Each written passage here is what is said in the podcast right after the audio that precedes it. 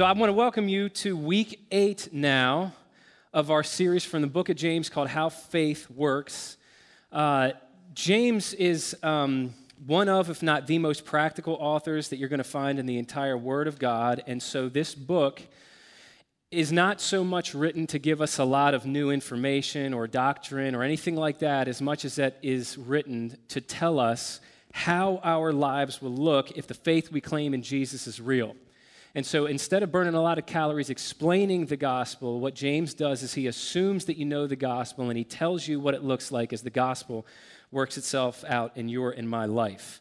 And this passage is, a, is just another um, great example of that. So we're going to be finishing up chapter 4 this morning in verses 13 through 17. I'll go ahead and read that to us. It says, Come now, you who say, Today or tomorrow we will travel to such and such a city and spend a year there and do business and make a profit. You don't even know what tomorrow will bring, what your life will be. For you're like smoke that appears for a little while, then vanishes. Excuse me. Still becoming a man, apparently. Uh, verse 15, it's not that funny. Not that funny. verse, verse 15, you should say, If the Lord wills, we will live and do this or that. But as it is, you boast in your arrogance. All such boasting is evil. So it's a sin for the person who knows to do what is good and doesn't do it. This is God's word. If you were here with us a couple of weeks ago, we were finishing up chapter 3, and in the final verses of chapter 3, James introduces the topic of wisdom and he compares and he contrasts God's wisdom with earthly wisdom, also known as foolishness.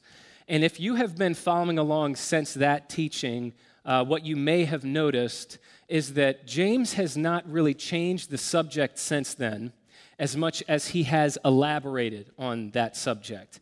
And what James is doing in this passage is warning you and I about a, a kind of foolishness that is so pervasive, we don't even notice it any more than a fish notices the water that they've navigated their whole life in. And so, what I want to do is look at this passage from kind of three different vantage points. We're going to look at the problem that James highlights, we're going to look at why it's a problem, and then we're going to look at the solution to it. So, so first, I think the most pressing question is what exactly is James condemning here? Because this is one of those passages in Scripture that it's really easy to misinterpret what he's actually saying is bad and then arrive at a bunch of weird conclusions. So, but it's, the problem is, is, is verse 13. It says, Come now, you who say, Today or tomorrow we will travel to such and such a city and spend a year there and do business and make a profit. Now, on the surface, what it looks like is James is straightforwardly condemning anybody who makes any kind of plan for their life. Because what verse 13 is, at its essence, it's a basically it's a business plan, and it has all of kind of the, the landmarks of a good plan.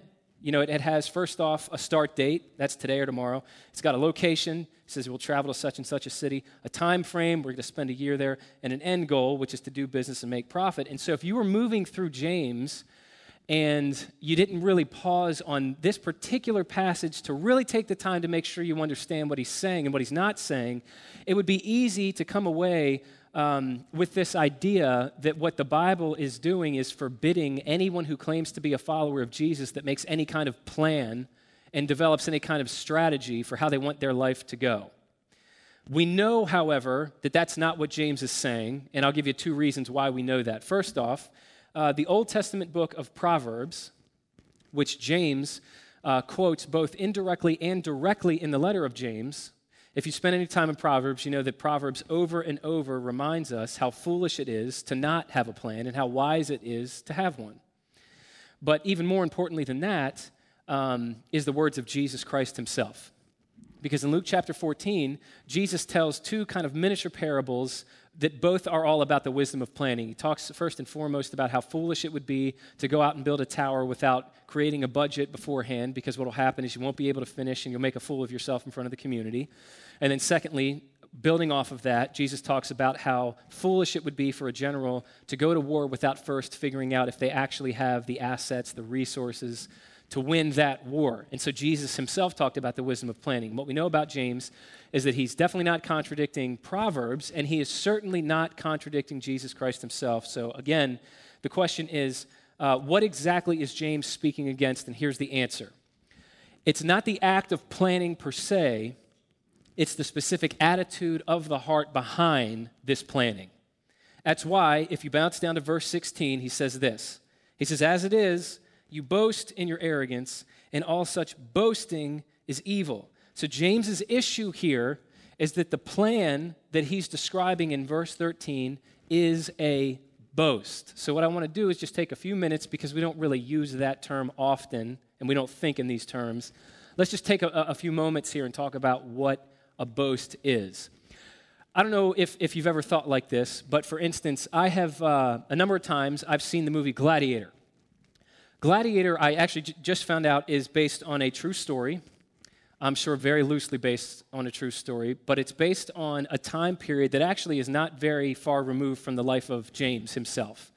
It takes place around 180 AD when Rome had conquered a few Germanic tribes and momentarily brought peace to the Roman Empire. And when I watch movies like that, and there's lots of movies like this, but when I watch movies specifically like Gladiator, one of the, one of the most pressing questions I have is because this is so strange for modern people, I think, is how on earth did you motivate that many people to run into battle like that, knowing that a gruesome death almost surely was waiting for them?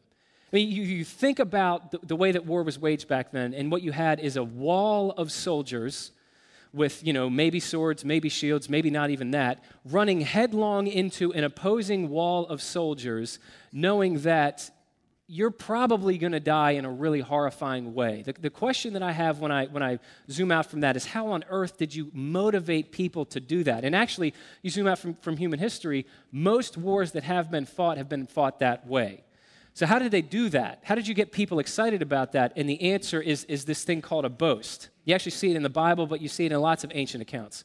That the way that, that you riled people up was the leader of one of the you know, units or armies or whatever you want to call it would make a boast about something, whether it was you know, the, the, the chariots and the horses that you had that your enemy didn't have, or you know, the strength of your champion or the size of your army or the nobility of your cause or just the overall superiority of your people. You boasted about that, and that was meant to rile up the troops and get them ready to face what was ahead of them.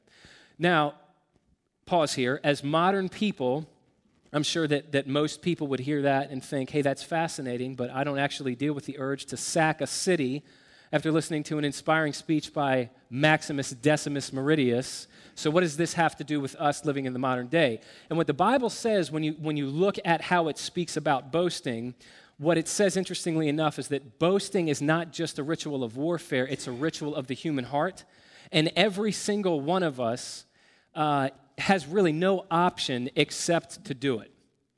That's why you read in, in Jeremiah chapter 9, verses 23 and 24, a really famous passage. It says, This is what the Lord says The wise man must not boast in his wisdom, the strong man must not boast in his strength, the wealthy man must not boast in his wealth. But the one who boasts should boast in this that he understands and knows me, that I am Yahweh, showing faithful love, justice, and righteousness on the earth, for I delight in these things. This is the Lord's declaration. So here's the point according to the Bible, uh, a boast is anything that you and I look to to give us the confidence and the strength to go out and face life.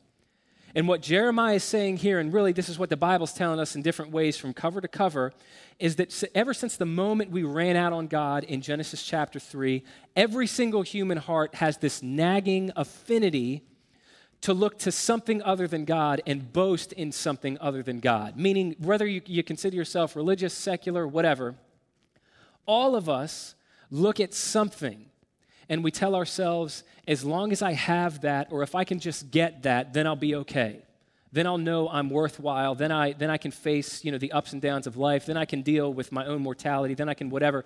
And what we've done in that moment, even if we would never phrase it this way, is we have rooted the deepest source of our confidence in something other than God, which always inevitably leads to disaster. So, having understood all that, uh, what James is talking about here, and specifically in verse 13, he's talking about a particular form of boasting What he's talking about is a posture of the heart. There's a, a million different ways we could describe this, but I think you'll get what, I'm going for here.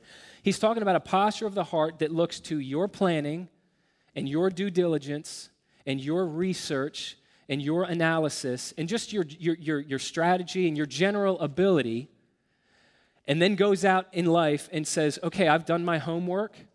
I've, I've, I've you know, measured the risk to reward ratio, and now I'm in control of my future, and I'm going to determine what the course of my life will be.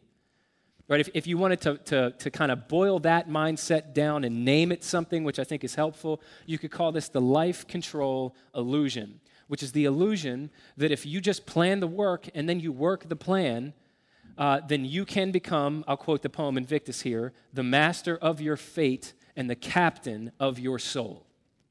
That's what he's talking about. Now, we could move on, and we will in just a moment here, but before doing so, I just want to highlight something, and hopefully this, this builds somebody's faith. It's passages like this, specifically, that give me so much confidence that the, that the Bible actually is the inspired word of God. And, and here's why I say that. If the Bible really, just think about it, if the Bible really was nothing more than the collected thoughts and opinions and ideas of a couple of men who lived several thousand years ago, then, then what you would expect to find and what you absolutely would find is that the further we get removed chronologically and culturally from the Bible, the more com- really hilariously irrelevant we would find the Bible to be. Meaning, it would just talk about the most off the wall ideas and, and, and, things that are, it would address topics that are completely irrelevant and have absolutely no value to us, living as far culturally removed as we are from it. Just, just to give you an example of this, I did not share this with the 9 a.m., so exclusive content here. Get ready. I don't know if, you, if this came across your feed, whatever your particular brand of social media is, but a couple of months ago, uh, this, for whatever reason, went viral. And I'll, I'll, tell you, I don't know what book this is from. I don't know what this book was about, but apparently there was some book that had a section in it that was offering men, here we go, uh, some romantic advice about how to garner the attention of the ladies. This is what the book said, and I'm quoting it here. It said, and I quote, You may fascinate a woman. We all on the edge of our seats? You may fascinate a woman by handing her a piece of cheese. now, I just got to stop here. I'm sorry. I don't claim to be a ladies' man, but I will tell you this I've done a number of weddings, and I have yet to hear a bride look her husband in the eye and say, When you handed me that block of Parmesan, the door to my heart was unlocked and i knew it was a like it just doesn't my point is you should expect to see all kinds of off the wall. By the way that book was written in 1971 Look, barely 50 years ago, and that's how ridiculous it sounds. My point is, we should expect to find, and we would find, all kinds of stuff like that in the Bible if it was just the thoughts and the ideas of men who were a product of their culture and it had no divine element to it. And yet, you understand the mindset that James is addressing here, and you realize there's nothing more relevant to us today than what he's talking about. Because here we are, 2,000 years removed from these words, and we are a culture that is squarely built on the mindset that James is talking about here. Are we not? I mean, from, the, from elementary school on, the books that we read, the songs that we sing, the people we admire, the, the, the everything, everything, we are bombarded with this diet that consists of this idea that all you need to do in life is get this vision of what you want your life to be. And then once you have that, the only person stopping you from making it happen is you. And what James is saying here in no uncertain terms is that if you actually believe that, you are the biblical definition of a fool. And that's not an insult, believe it or not. When we use the term fool in English, that has, you know, a pejorative sense to it. You're usually what you really mean is, hey, you're stupid. But that's not really what the Bible's saying here. When the Bible talks about foolishness, foolishness is simply a state of being so out of touch with reality that you make destructive choices that will cause you and the people closest to you a great deal of harm. That's what foolishness is. And so the point of this passage is that if you move through life believing that you are in control and you can go out and acquire the life that you want for yourself by your thinking and your planning and your strategizing and your discipline and your stick to itiveness and your all of that, James says you are going to make all kinds of destructive choices that are going to lead you and the people around you to ruin. That's the problem. That's what he's warning us about. It's a brand of earthly wisdom, aka foolishness, that so it, it comes as natural to us as turning oxygen into carbon dioxide. So from here, let's pivot and ask the question, go a little bit deeper here. Why is this such a problem? The life control illusion, why is it such a big deal? And the answer to that is found in verses 14 and 15. It says, You don't even know what tomorrow will bring or what your life will be, for you are like smoke that appears for a little while and then vanishes. Instead, you should say, if the Lord wills, we will live and do this or that. Now, what James is saying in, in those verses is he's given us three reasons, and this will form the rest of our, our, our time together. Three reasons why this mindset that we've called the life control illusion is so foolish. And I'll give them to you on the front end. And they're, they're uh, you know, at classic James, they're very difficult to hear. They're extraordinarily humbling. But the three reasons why James says the life control illusion is an illusion and that to live according to that and build your life on that will lead you to ruin is, according to these verses, three reasons. Number one, because you and I are more ignorant than we realize. oh, yeah. Number two, we are more dependent than we realize. Number three, we are more frail than we realize. So let's go through them. In the first half of verse 14, we see the first reason. James says, You don't even know what tomorrow will bring, what your life will be. We'll, we'll, just, we'll just pause there. This is the first reason that it's so foolish to, to, approach life with this idea that you can just take it by the horns and decide what you want your future to be. It, it, it's that you've, when you live that way, James says, you have forgotten that you are far more ignorant than you realize. And what you've done is you have assumed at least two things. You've assumed, first off, that you can know what tomorrow holds. And number two, and, and maybe even more destructively, you have assumed that you know how your life is supposed to go. And neither of those are true. Now, when I say that, I was trying to th- I always try to think, how would I hear these ideas? And, and here's, what I would, here's what I would think. Almost nobody would hear what I just said and, and, and, and admit that they believe that. You know, I think most people would say, yeah, I, I, th- I, agree that some people have that kind of arrogance, but I don't think I know what tomorrow holds, and I don't think I know how my life is supposed to go. The problem is we can, we can know cognitively that that's ridiculous, but we live according to it anyway. We, even if we know better, we still build our life on that foundation, largely living in self deception. And one of the surefire ways that kind of raises the question well, how can I know if I quietly do believe what James is telling me I can't, I should not believe? And I'll, I'll tell you, one of the, one of the absolute surefire symptoms that will appear in your and my life that is, a, that is itself evidence that we think we know more than we do. One of the, one of the, one of the surefire symptoms that will appear in your and my life, here it is, is worry. And if that doesn't nail us all to the wall, I don't know what does. Now, maybe you hear that and you think, well, how, how's that, how, how does that work?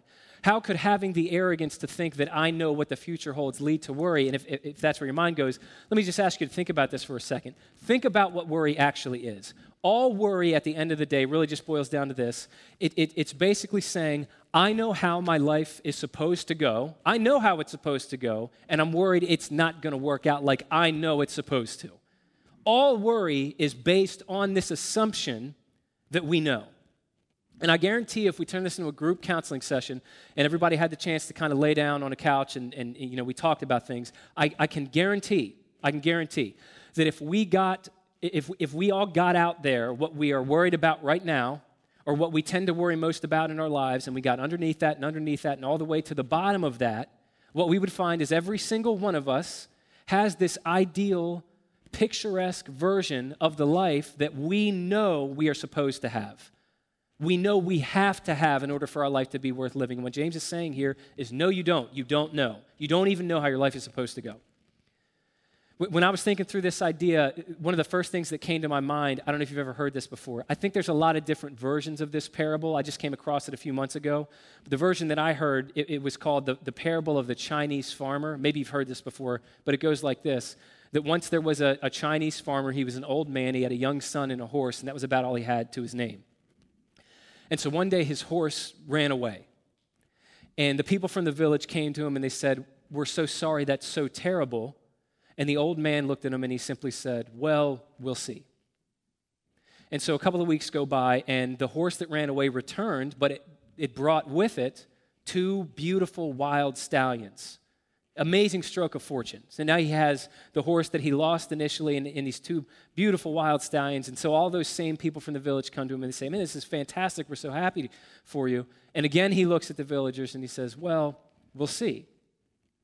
A couple of weeks go by, and the old man's son is out in the field playing with those horses and he's thrown from one of those horses, and he's injured and permanently lamed as a result of his injury. And so, again, the people from the village come to him and they say, Man, we're, we're, we're so sorry. That's so terrible what happened to you. And again, the old man looked at him and he simply said, Well, we'll see. And sure enough, a couple of weeks go by, and conscriptors from the army approached the village. They said, The emperor has declared war, and we need every able bodied young man to go and fight, which in that day and age basically meant when you said goodbye to your son, you were saying goodbye for the last time. But because the old man's young son had been injured, he was exempt from service. And so again, the villagers came to him and said, Man, that's incredible. What good fortune. And for the last time in the story, he simply says, Well, we'll see. And the point of that story is to put the hearer onto this idea that at any given moment in our life, we have so little knowledge about what's going on in our life and how the events will play out that we don't even have enough information to know how what we're going through will ultimately be used either in a beneficial or detrimental way. And that idea is actually a deeply biblical idea. And I think for me, it's most clearly put on display in the story of Joseph that you're probably familiar with. Where in the, in the Old Testament, the story of Joseph begins he's betrayed by his brothers. He's stripped of this robe that his father gave him, which was the insignia of how much his father loved him. He's thrown in this pit and he's left for dead. And he, he would have died there. He could have died there, except that he was, he was basically captured by slave traders who sold him into slavery in the nation of Egypt. And while he's there, he's trying to walk with integrity and make the most of, of the lot that he's been handed in life. But if you know the story, he's falsely accused of a crime he didn't commit. And so now, not only is he a slave in a foreign country, but he's in jail in that country. And so when he's in jail, it's discovered that he has the ability to interpret dreams, and he does so for somebody who's just about ready to get released. And Joseph tells him before he walks out of the cell, Hey, don't forget about me. I shouldn't be in here. Get me out of here when you're on the other side. And the guy says, Absolutely, I'll get you out of here when I'm on the other side. And for like the thousandth time in Joseph's life, he's, he's forgotten about. He's abandoned, he's betrayed, he's left for dead.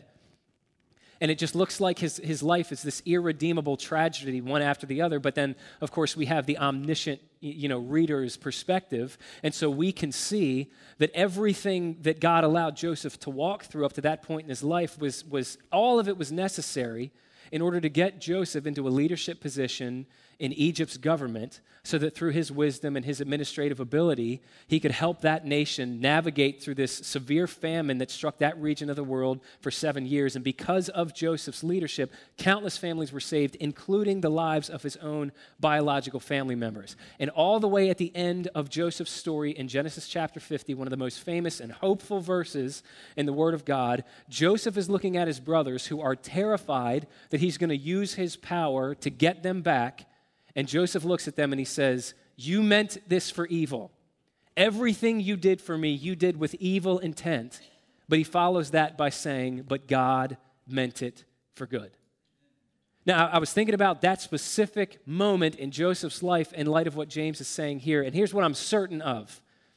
When, James, pardon me, when Joseph was looking at his brothers in that moment, I have to believe, because this is exactly what I'd be doing, I think it's what you'd be doing as well, that Joseph was not just looking at his brothers in Genesis chapter 50. He was looking back over the course of his entire life. And maybe that, that was the first time in his life that the moment finally became clear to him. But when he told his brothers God meant all of this for good, it's as though he was saying, Listen, I wouldn't have chosen to go through anything that God walked me through. If you had told me as a young man walking around with my father's coat of many colors that this was the ride that God had put me on, I would have, I would have kicked and screamed to get off of it before the ride started. And there were so many times in my life when I could not see how God could possibly use what He was allowing me to experience for any good whatsoever. But in that moment in Genesis 50, it was as though Joseph was finally seeing for the first time in his life with, with, with an almost supernatural clarity. He's saying, Now I can see that absolutely everything that happened to me needed to happen to me exactly the way that it happened to me. It was all a part of this path. Now, what, what James is trying to get us to do here is to see our life now the way that Joseph could only see his life at the end. And although this is a hard word, here's what James would say to everyone who, I'll just say, like me, to everyone listening to this who, like me, has a tendency to get wrapped around the axle with worry, what James would say to us is that underneath all of that fear and all of that doubt and all of those sleepless nights and those pits in the stomach and that consternation and that anxiety, underneath all of that is this belief that the human heart holds on to with a white knuckle grip that we know how our lives supposed to, are supposed to go, and we have a better idea than God. And what James would say is, you don't. You don't know what your life will be. You don't know what God will do with the things that He's walking you through today, with the things that He's asking you to hold on to that you'd rather let go of, the things He's asking you to let go of that you'd rather hold on to. You have no idea. You, you don't know how, you don't even know what you don't know. And if we would just accept that and walk in that, we would find a freedom that would blow our minds. So, the, the, the, first reason the life control illusion is an illusion is number one, James says, because we've forgotten, we're, we're more ignorant than we realize. The second reason that the life control illusion is so foolish is verse 15. It says, Instead, you should say, If the Lord wills, if the Lord wills, we will do this or do that. And what James is saying here is, secondly, we are more dependent than we realize. Now, I, I want to point out something because I, I, realize with this teaching there's a high chance um, that what I'm saying might get misunderstood. And I want to be really clear here. You notice in verse 15, James is saying, you just take the verse at face value. James says it's fine to say we will live and do this or that, meaning, I want to be as explicit as possible here. James doesn't say in verse 13, you know, come now, all you people who have a plan for your life. He doesn't go on in verse 15 to say Christians don't live that way. Christians don't plan anything. That's forbidden for people who, who give their life to Jesus. He does, it would be very easy for him to say that, but he doesn't. In verse 15, he's, he's explaining it's perfectly fine to say we will live and we will do this or do that. In other words, it's absolutely fine and it's actually wise to have a plan for your life. It's wise to look at the resources and the gifting that God has given you and to come up with a strategy to accomplish some vision for your life in light of that. That's not the issue James is addressing here. The issue is, is when we live that way and we forget this tiny little phrase on the front end if the Lord wills. What James is saying is the second reason the life control illusion is so devastatingly foolish is because when we live that way, we forget that we are not in control. And that everything, think about this statement. According to this, right, James says, if the Lord wills, you'll live and you'll do this or that. You know what that means? That means everything that happens in your life and everything that happens in history in general only happens because the Lord wills it. That's what that means. Now, you think through that for any length of time, and this immediately brings us to a question that people have been wrestling with as long as we've been around. And, and here it is Are we free, or is there a fixed plan that we cannot escape? got, got some philosophers in the congregation today. People have joked about I don't know if, they were actually joking, but people have said with a smile on, on their face that they hate what I'm about to do to you. But the answer to that question is I just heard it a few times. The answer is yes. When you, if you ask the entire Bible, are we free and do our choices matter? Or is there a fixed plan that we cannot escape? The Bible simply says yes. And, and the only way to live a wise life and not make a mess of your life is to hold those seemingly paradoxical truths together. And we could look at so many different places in the Bible that show how those things coincide without compromising each other. But one, uh, to me, one of, the, one of the clearest places is actually found in a sermon that Peter preached on the day of Pentecost in Acts chapter 2. In Acts 2:23, Peter says, "Though Jesus, was delivered up according to God's determined plan and foreknowledge. There's God's will. He says, You used lawless people to nail him to a cross and kill him. There's man's responsibility. You notice what Peter doesn't say there. He doesn't say, it doesn't matter that you all handed Jesus over to be crucified because that was God's plan. So you're not culpable, you're not responsible, and really, if you didn't do it, he would have made somebody else do it, so don't even sweat it. He doesn't say that. On the other hand, he doesn't say, it is a good thing you guys crucified Jesus because God wouldn't have been able to save anybody if you didn't. He doesn't speak uh, either way.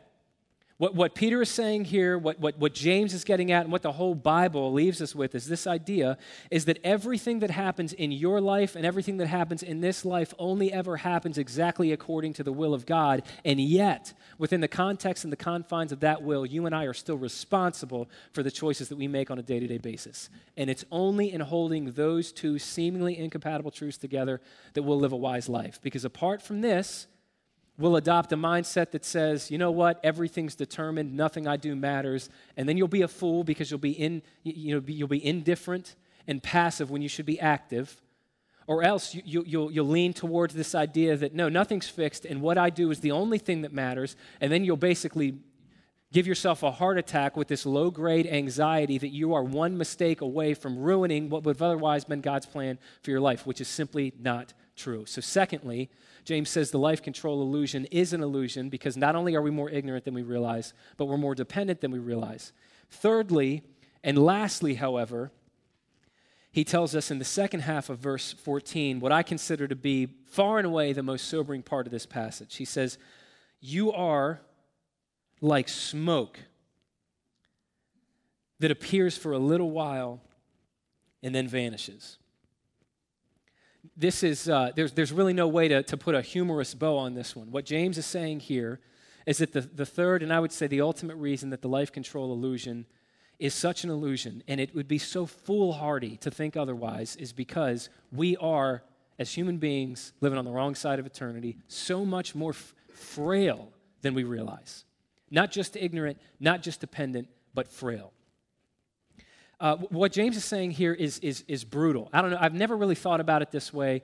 Um, but here's what, he, here's what he's saying. To, James, James would say to everybody who thinks they're wise, to everybody who thinks they're in control, to everybody who thinks that you, you can just carve out a plan for your life and basically determine how your life is going to go, James says, You are smoke.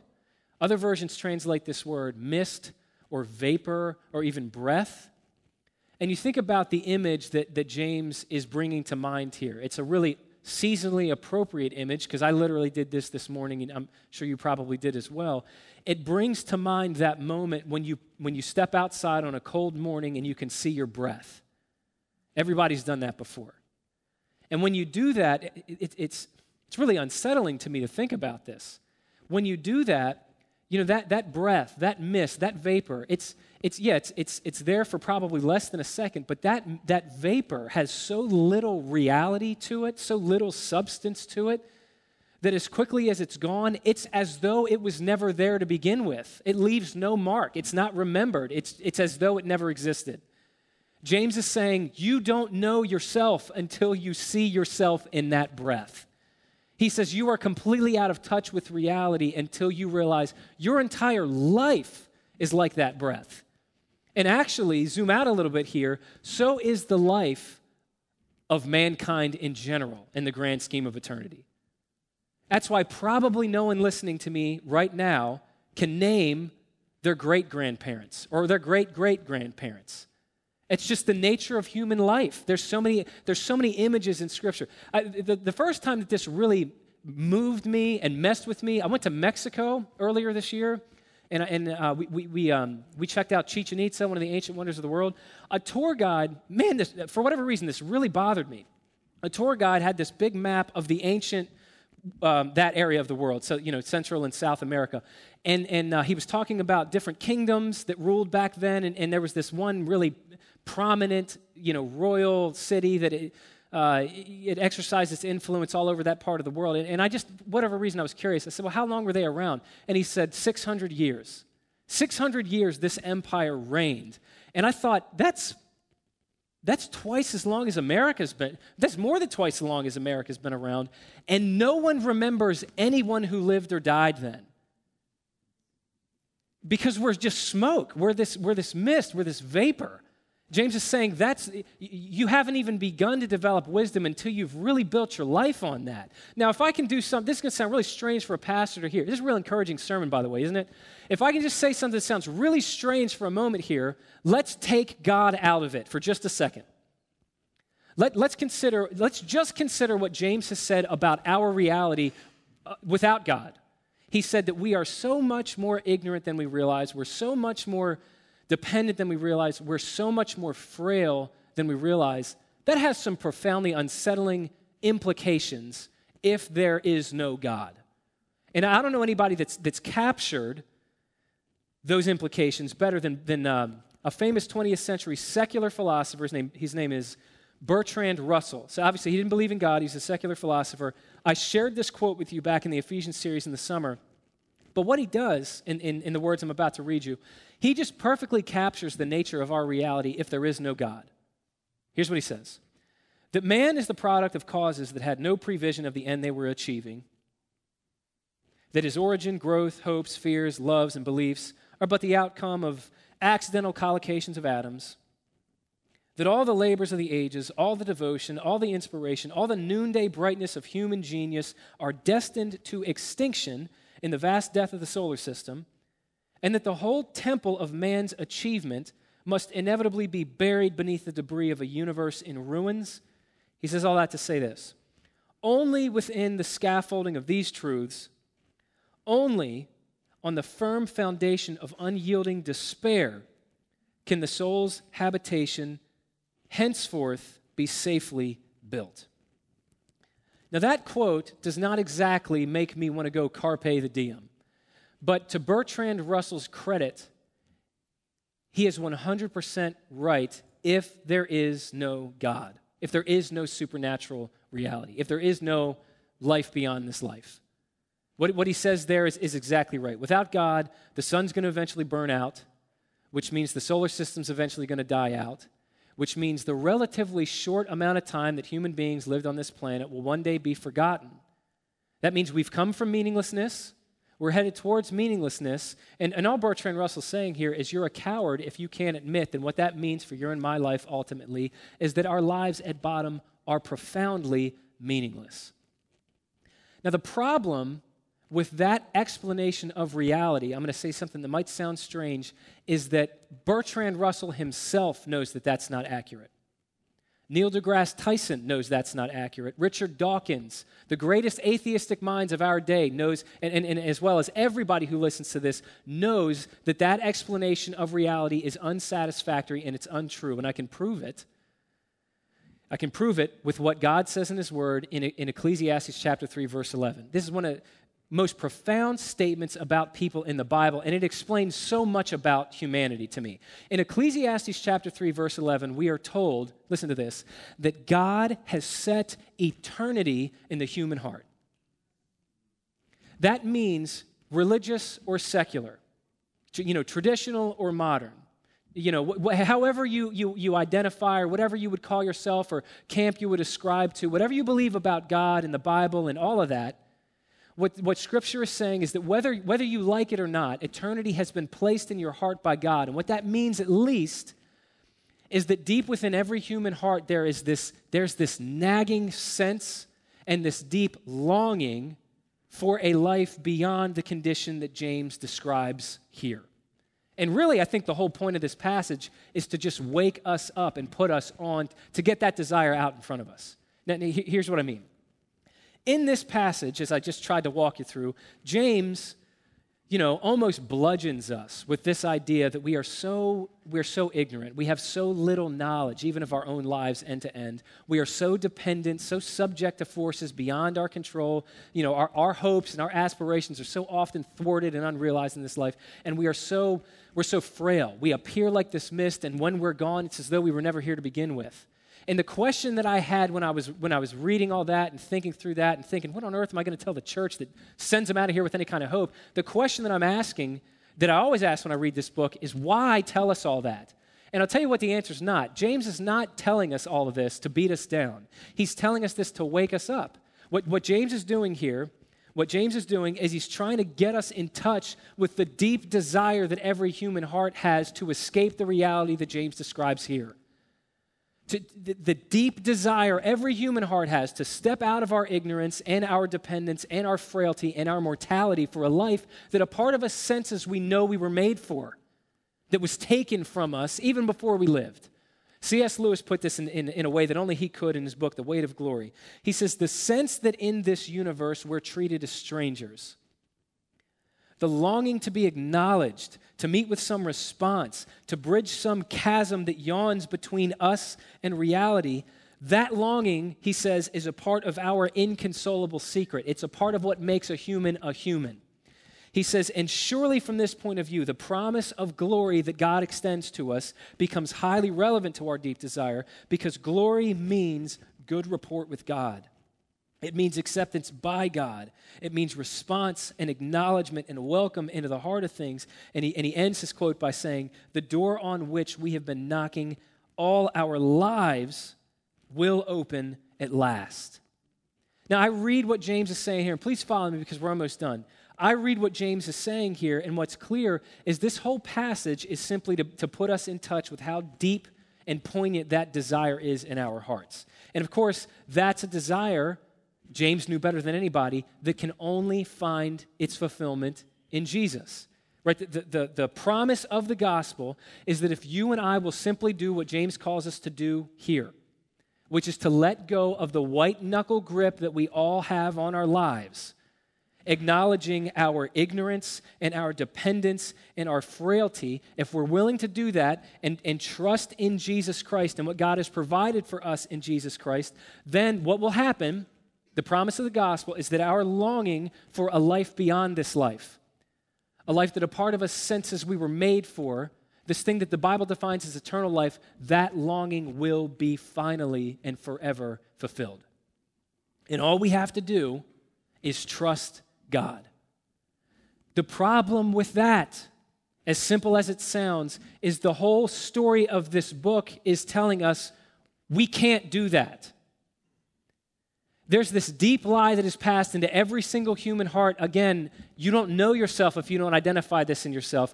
There's this deep lie since Genesis chapter 3 that's passed into every human heart that God can't be trusted that He's holding out on us, that happiness and fulfillment and satisfaction exists outside of rather than inside of His will. That's the lie that led the couple first to sin in the garden. It's a lie that's led every single one of us to sin ever since then. So if I left you today simply by saying, well, here's the answer just trust God, everyone, it would be a complete waste of everyone's time because what we all eventually discover is that that's not a button you push or a lever that you pull. If we could all just decide to trust God more than we used to, all of our lives would be in, unbelievably better than they are right now, but we can't. And so, thankfully, what makes Christianity unique is God has not left us there. God has not left us with the command that we are incapable of walking out on our own. What God has done, this is, this is the message of the gospel, is God has demonstrated his love for us in Jesus. So that instead of simply standing outside of our lives and calling us to trust him, he's demonstrated in Jesus that he can be trusted. And the art of letting go of our lives and handing it over to Him is to go back to the cross and see one more time what He's done for us in Christ. And the work of Christ, although not explicit in this passage, is hinted at in a really subtle and powerful way. I'm going to say it for the second time now. I'm almost done, so please lean in. In verse 14, James tells us the only way that we can avoid making a mess of our lives is to subjugate our will to the will of God. It's about moving through life with a constant mindset that says, if the Lord wills, I'll live and I'll do this or that. But if He wills something else, you know, not my will, but yours, God. I don't know how you can read that command without immediately thinking about Jesus in the Garden of Gethsemane. In Luke's gospel account, just before Jesus' betrayal and his, and his crucifixion, Jesus had this moment with God in prayer where he was beginning to experience the horror of the cross and he said that he was beginning to be crushed. The gospel writer tells us that his sweat was beginning to become like drops of blood, which is a medical condition of someone under extreme duress. And Jesus prayed to God the Father, and he actually asked God that if there was any other way to accomplish what he had come here to do, to let this cup of God's wrath be passed from him, but at the end of the prayer, Jesus did, full knowing what was ahead of him, Jesus did what, what you and I have never been able to perfectly, authentically do. He concluded his prayer by saying, Nevertheless, not my will, but yours be done. And from that moment to the end of the gospel account, till Jesus breathed his last, what you're reading is the historical account of the God who upholds the universe by the word of his power, giving up all of his power. What you're reading from that moment on is the author of life laid down his life, and the one who's in control of everything gave up control for you and for me. Let me call the worship team up, and I'm going to close with this. For the third now, third time now, I'm going to close with this. Here's the gospel. The gospel is that in Jesus, you can know that everything that happens in your life is in control of the one who loved you enough to lose control for you. That's the gospel. And you, nothing less than that will help us navigate the ups and downs of life and the end of life itself. It is not, maybe you know this already, but it is not enough for you and I to simply beat on our will when life is, is tough and say, God's in control, God's in control, God's in control. That's unsatisfactory and that can't change the human heart. It can't. What we need to know is not just that God is control, we need to know that God is in control and he can be trusted because he loves us. And it's on the cross of Jesus Christ that that love is put most clearly on display. Now, let me ask you does the cross give you the reason? Does that tell you the reason that you're going through what you're going through right now? The answer is no. Does the cross tell you why you experienced what you experienced in your, in your childhood home? No, it doesn't. Does it tell you why you experienced the abuse and the abandonment that still affects you so profoundly today? Does it tell you why that was a part of your path? No, it doesn't. Does it tell you why things are the way they are in your marriage or in your family or why you've experienced the loss and the pain and the heartache and the unanswered questions and the sleepless nights and the, all of that? Does it tell you why, what the reason for those things is? No, the cross does not, but the cross of Jesus Christ gives you something that, if you ask me, is even better it tells you what the reason cannot be. It cannot be that God does not love you because he went through way too much for you. He entered into this mess, the mess that we've made of our lives. He took it on himself. He suffered. He bled. He was forsaken. He was abandoned. He was stripped naked. He was forsaken and destroyed. And the only way that you and I are going to have the strength to let go of our lives and find any measure of peace is by seeing what he went through for us. And so, if you and I want, and everybody wants this, if you and I want a boast that will enable us to face anything in life, despite how ignorant and dependent and frail we are, what James would say is you need to make the love of Jesus Christ your boast. Because when you do, and as you do, you will grow in the ability to walk the path that God has laid out for you, knowing that even though you're not in control, the one who is can be trusted. That's how you let go. That's it. That's all. Let me pray for us. God, I shudder to think what you are leading all the people on the other side of me right now through. God, I shudder to think what you might lead me through before you're done with me. It is so hard, so hard for us, for us weak, frail, ignorant, dependent creatures to just let go and to trust you. Our lives would be so much better if we did. We can't, God. We can't just decide to do that. And so, what I'm asking is that you would make it real to us one more time what you did for us in Jesus. That we would see the demonstration of your love on that cross and find there the strength to simply let go, to trust you, to put one foot in front of the other, to walk the path that's been laid out for us, knowing that we don't know and we don't have to because you know and you love us. And you've promised that in Christ, somehow, you're going to cause everything, not just the good things, but especially the bad things, to work together for our good. How you're going to do that is a mystery we will not see the fulfillment of in this life, but we will live to see it.